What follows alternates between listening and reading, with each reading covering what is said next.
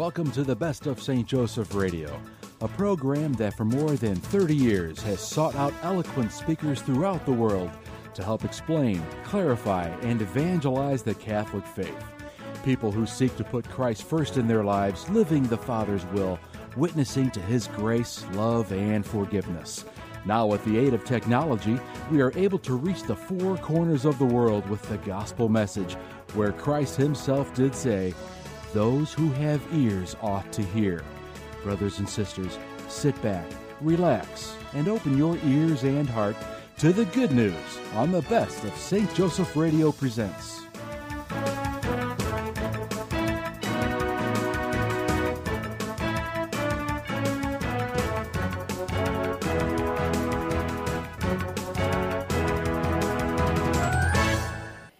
Going to go ahead and start so we can stay on time. I'm actually very excited about these next two speakers. Uh, the first two were outstanding. I had never heard either one of them, uh, but I think we could agree they were a blessing.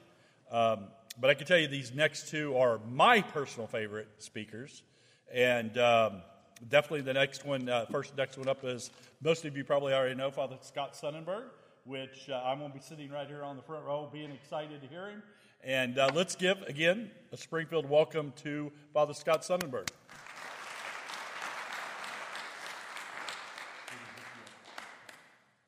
Let's begin in the name of the Father, and of the Son, and of the Holy Spirit. Good and gracious God, we ask you to reveal your heart to us. We ask that through the intercession of your Holy Mother, we may draw closer to Jesus, her Son. We may come to know your living presence in the tabernacle, at the altar, and in the tabernacle of our hearts. We ask that in this time that we spend today at this conference, you might stir, renew, rekindle, or enkindle our hearts with that fire of your love. And so we pray, Hail Mary, full of grace, the Lord is with thee. Blessed art thou amongst women, and blessed is the fruit of thy womb, Jesus. Holy Mary, Mother of God, pray for us sinners, now and at the hour of our death. Amen. In the name of the Father, and of the Son, and of the Holy Spirit. It's good to be with you all. My name is Father Scott Sonnenberg. I am a 20 year priest of the Diocese of Springfield Cape Girardeau. I'm a homegrown vocation. I grew up in Springfield. Uh, my parents still live here. I have been pastor all across our diocese in different assignments. I'm in my uh, sixth assignment right now. I am pastor at Bolivar Sacred Heart Parish and at Humansville St. Catherine Mission. I also have been blessed to work in vocations uh, for almost six years, uh, helping to form and to guide and to encourage young men and women in listening to the call of Jesus to follow him as priests and religious sisters and brothers.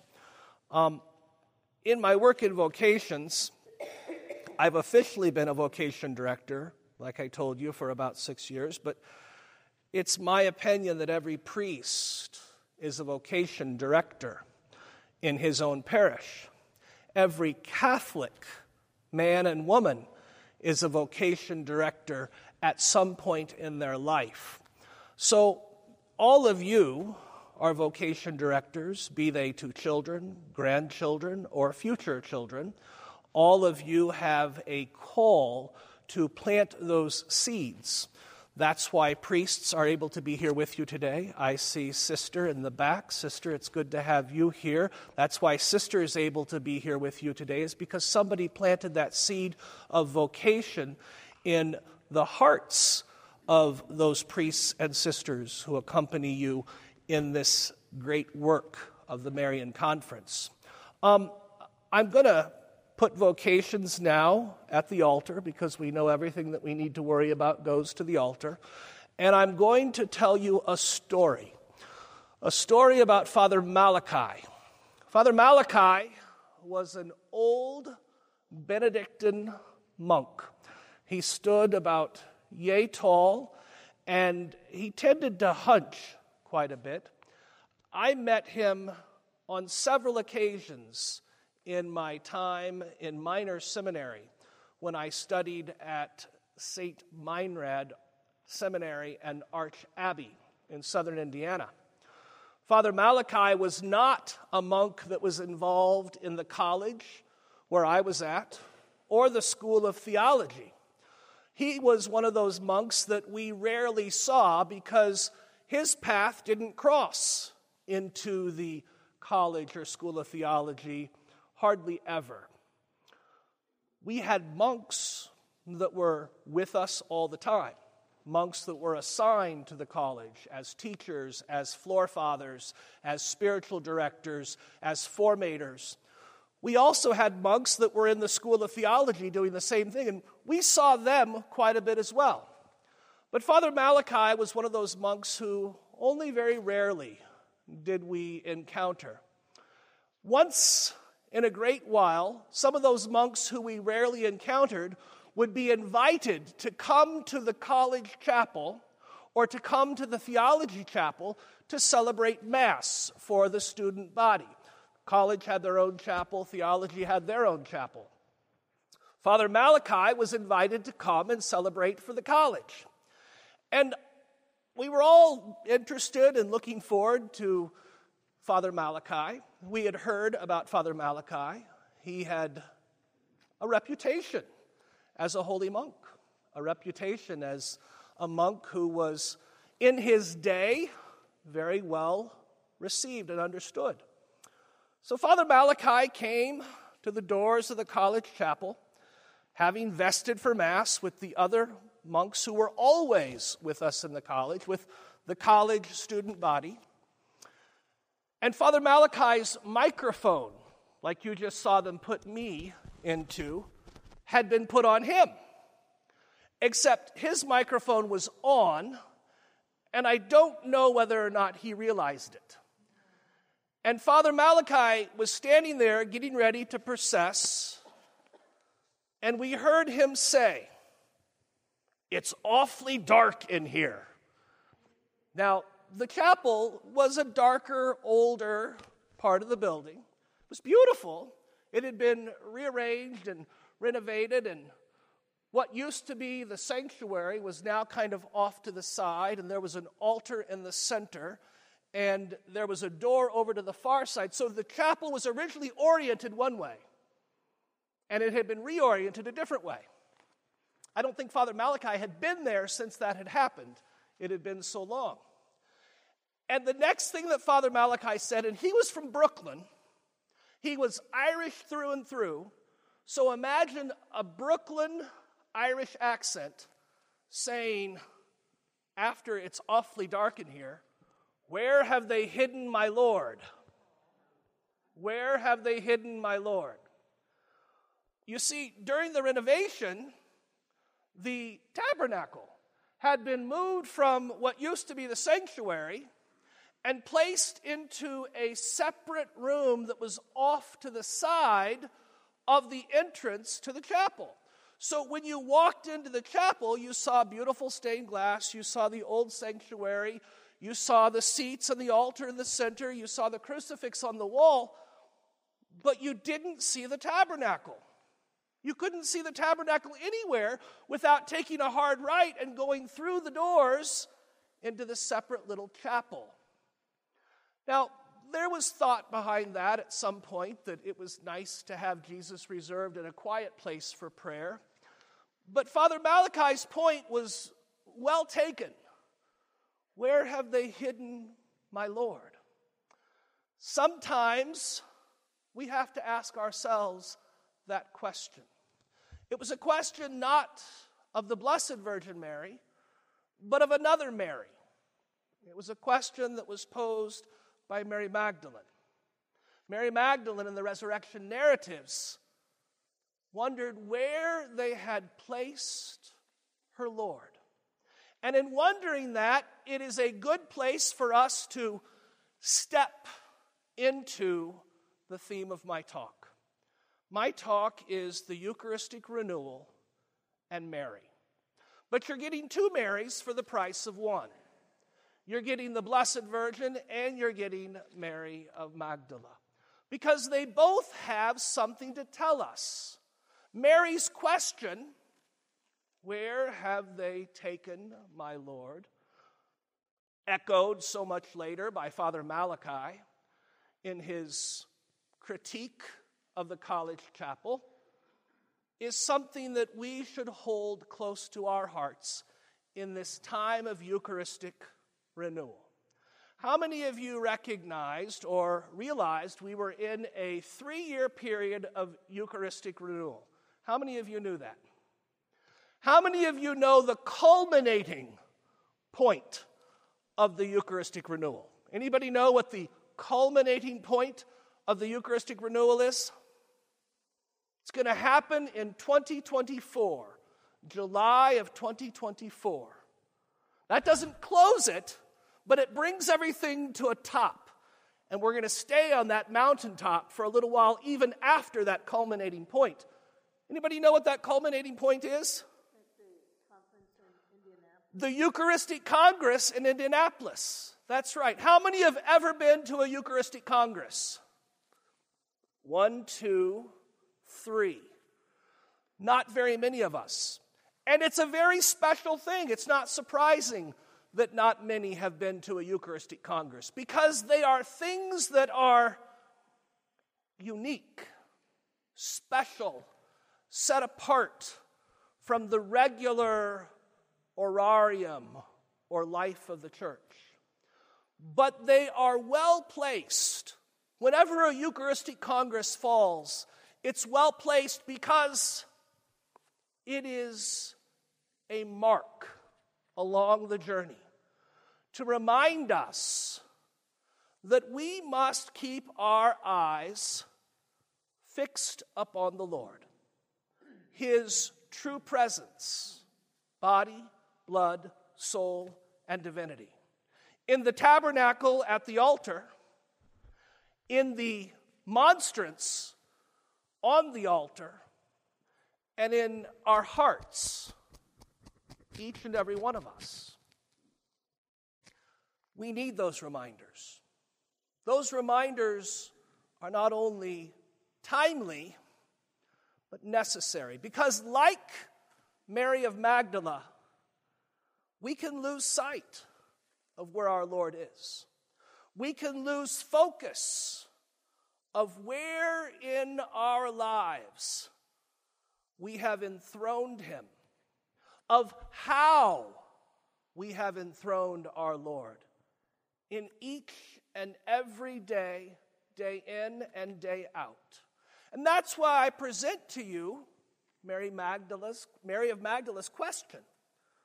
Where have they taken my Lord? Where have they taken my Lord? When we think about the other Mary, we are reminded of one who accompanied Jesus, accompanied him through all of those significant key moments, as well as the day in and day out. Who knew Jesus better than the Blessed Mother? Who knew Jesus more closely than the Blessed Mother? And so, for us to really grasp the theme of the Eucharistic renewal leading to the Eucharistic Congress, calling us to recognize and to renew our awareness of the real presence of Jesus in the tabernacle, on the altar, in the monstrance, and in our hearts, we have to look to Mary. We have to look to Mary, who, as we've been praying these Fridays of Lent, the stations of the cross, appears at our Lord's side, appears suffering with Jesus in her own way. The same mother whose heart was pierced when he was presented in the temple, as Simeon would foretell, is the same one who accompanied Jesus to the very foot of the cross. And in the, real, in the reality of Eucharistic renewal, it's not just a celebration, it's also a sacrifice. Every time we come to Mass, it is a celebration, but it's also a sacrifice. And we sometimes focus so much on the celebration that we forget the sacrifice.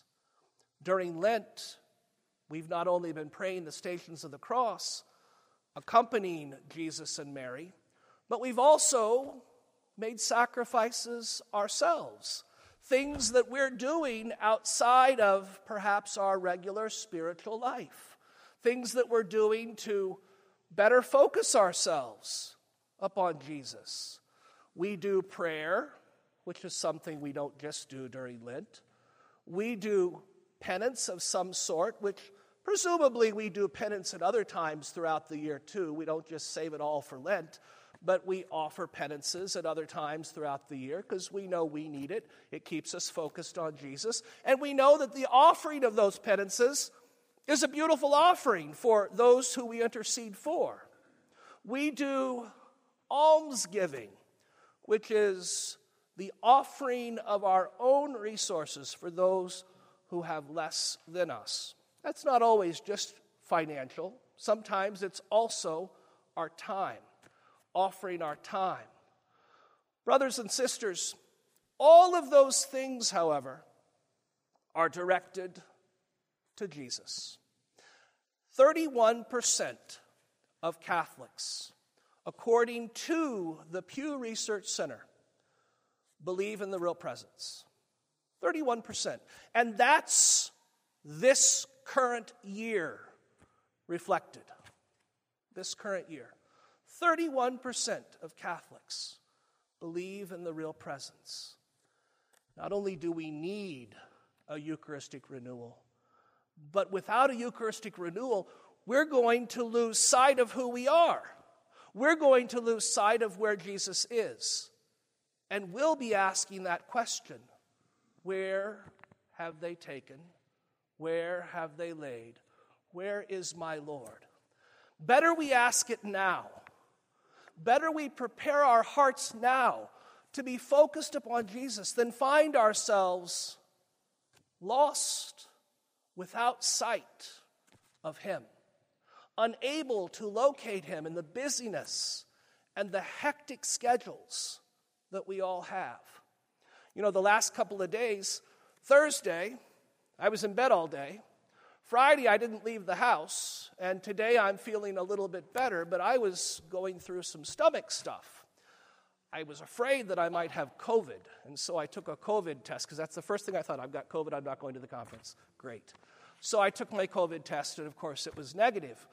But there are so many things like that that we don't plan for, so many parts of our life that we're so busy about that it's easy to lose sight. It's easy to forget where our Lord is. It's easy to not accompany him as Mary does. The theme of the Eucharistic Congress and the revival itself is to renew the church. This comes right out of the documentation for the Eucharistic renewal.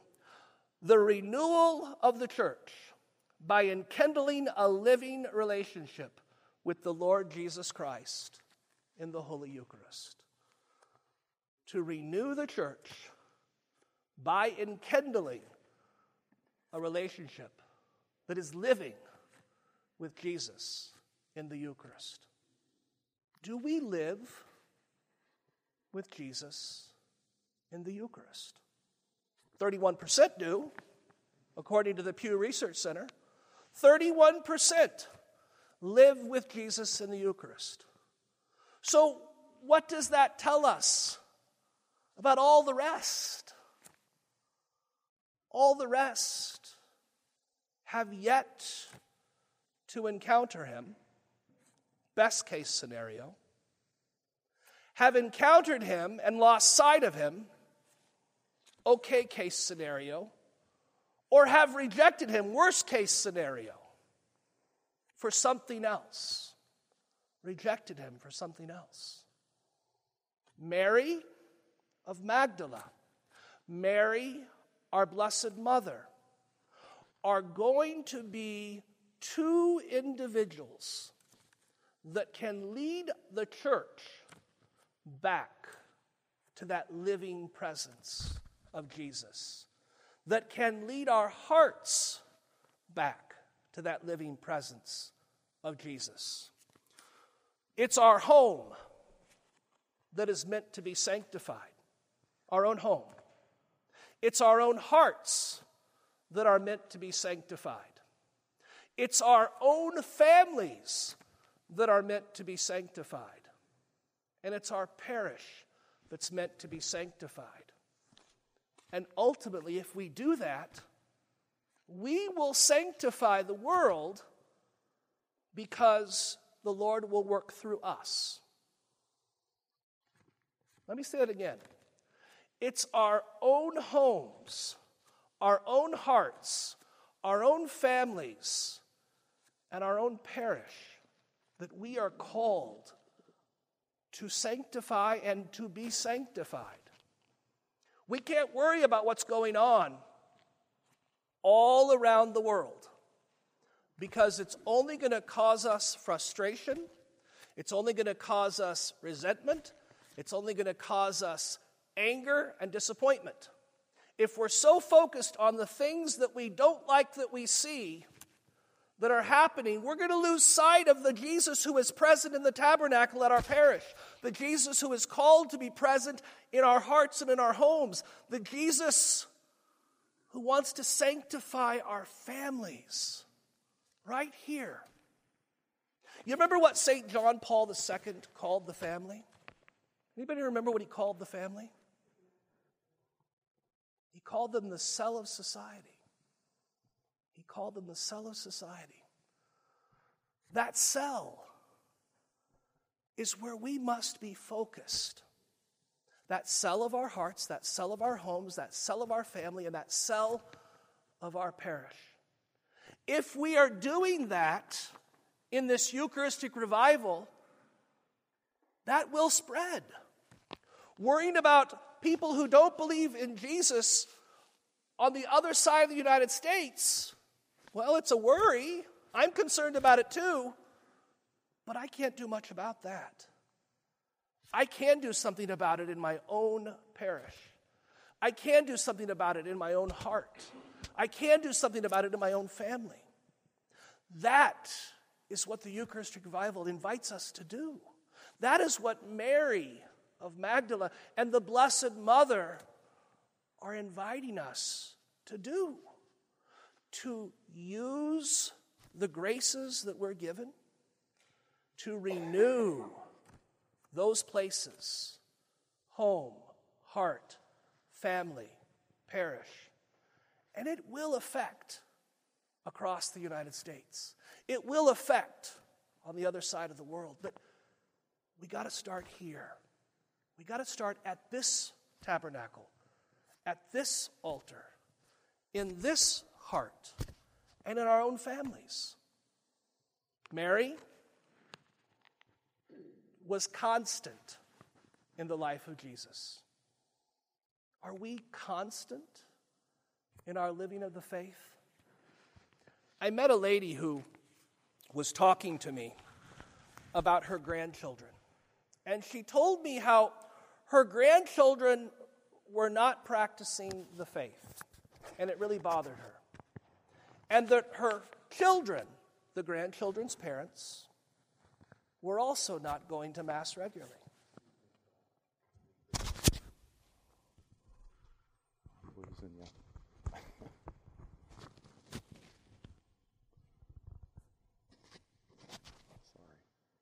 Please pause for that technical problem. We're also not going regularly. So, I asked her, I said, Well, do you invite them to Mass with you when you're visiting them? She said, No, I don't want to burden them. No, I don't want to burden them.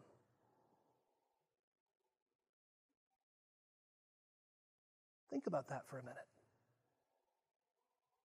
If we are to be a witness to our belief in the real presence? And we're worried that we're going to burden others, our own family, by witnessing to that real presence by our actions, such as going to Mass? How are we going to give the witness that that 31% must give the world? Because that 31% can start right in their own home. And I suggested to her next time you're there, ask your family to take you to Mass. And she said, I bet they would if I asked. And the good news is, I bet they would too, because they love her. And if they love her and see her love for Jesus in the Mass and Jesus in the Blessed Sacrament, that's going to affect their hearts. That's going to move their hearts.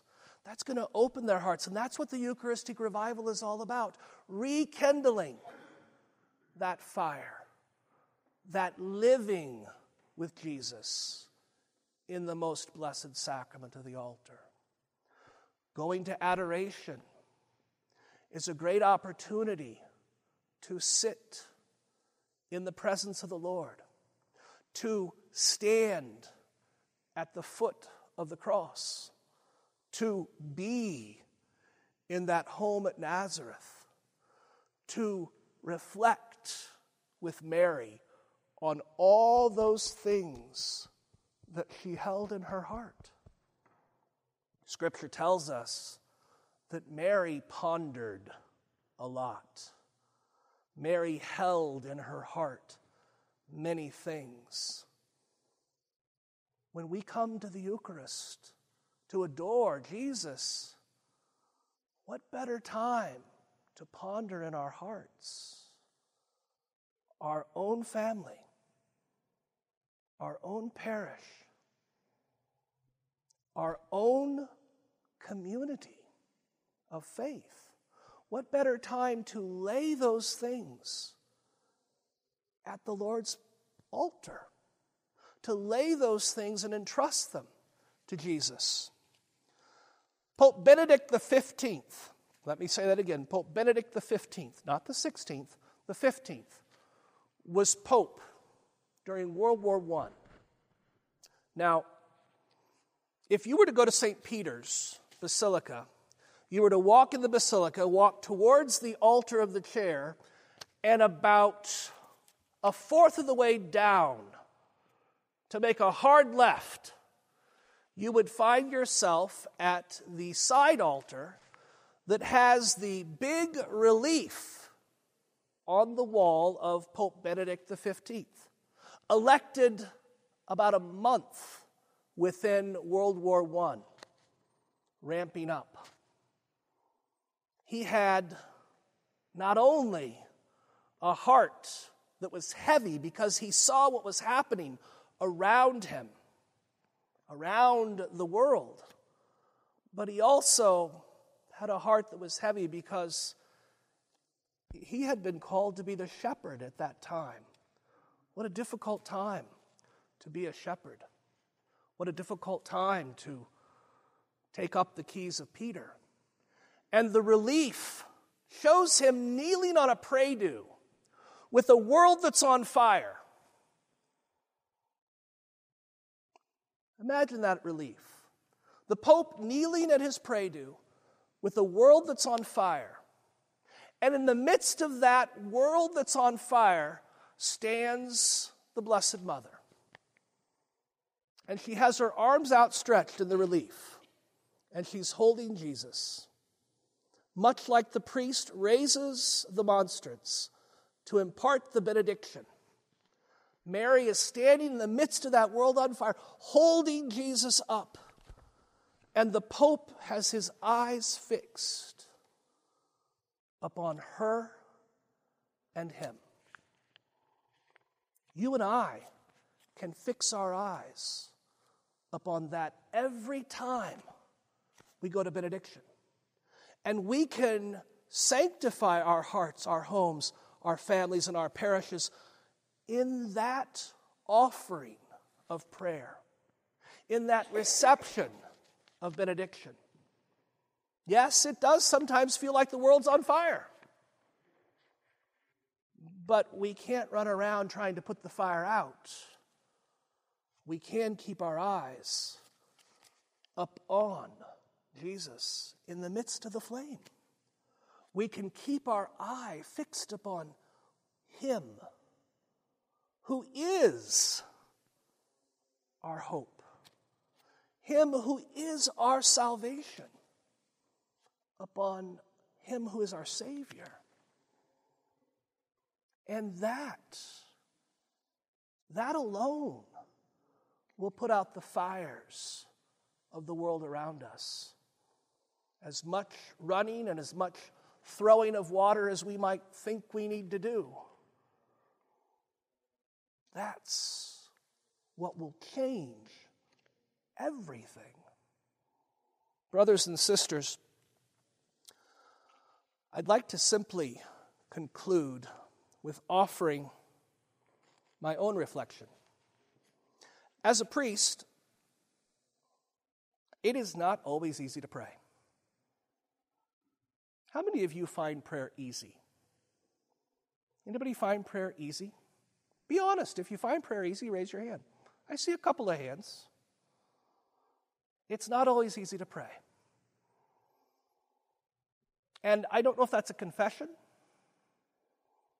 Maybe it's more of a honest truth.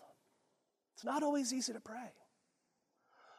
But in our prayer, we encounter the Lord. In our prayer, you and I become living tabernacles. There is the tabernacle at the altar, the one that Father Malachi was looking for, that he couldn't find. It's really nice to see the tabernacle here. There's the tabernacle at the altar, but there's also the tabernacle of our heart. The world needs to see the tabernacle of our heart. The world needs to know that tabernacle of our heart. And if we point with the tabernacle of our heart to the real presence of Jesus in the Eucharist, then this year of Eucharistic renewal, these three years of revival, will become common rather than unique. Because every year will be a year of Eucharistic revival. Every year will be a year of Eucharistic renewal. And a Eucharistic Congress won't be something that we go, what's that now? Where's it at? It's at our parish, it's at our home, it's right here. So I'm going to entrust my own living of the Eucharistic renewal. And I'd like to invite you to entrust your living as well to the Blessed Mother, but also to the prayers of Mary of Magdala. And as we get closer to July of 2024, let us make the norm rather than the exception Eucharistic renewal in our hearts, in our homes, in our families, and in our parishes, and ultimately in the whole world. And so let us pray. In the name of the Father, and of the Son, and of the Holy Spirit. Mary, you stood by Jesus all through his life. You interceded for those around him constantly. You lived consistently a life of holiness. Stir in us that desire to be sanctified, to be holy as you are holy, to be renewed in the gift of Jesus, the most holy sacrament of the altar. May we receive the benediction of Jesus not just in the moments of adoration, but in the moments where we ourselves go out into the world carrying with us that real presence. In the name of the Father, and of the Son, and of the Holy Spirit. Amen. Thank you for listening. Um, I'd like to encourage you to check out the website for the Eucharistic Renewal. There are so many fantastic resources for prayer, for reflection. There's even an every Sunday printout that connects to the Sunday readings and specifically to the theme of Eucharistic renewal. It's all free, it's all available. All you do is go on and access it.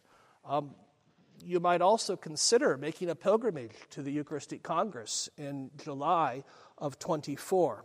I know that uh, it will be a very, very, very busy time and place, but um, we make the sacrifices for pilgrimage as we go over to places in Europe. And I know Indianapolis doesn't exactly look like Rome, but it's a Eucharistic Congress. And if you can get there, God bless you.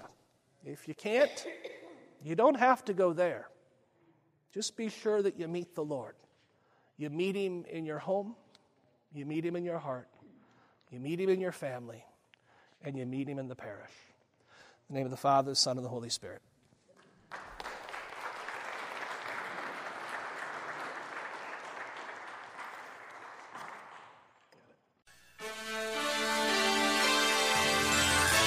You've been listening to St. Joseph Radio Presents from the Rome of the West, St. Louis, Missouri.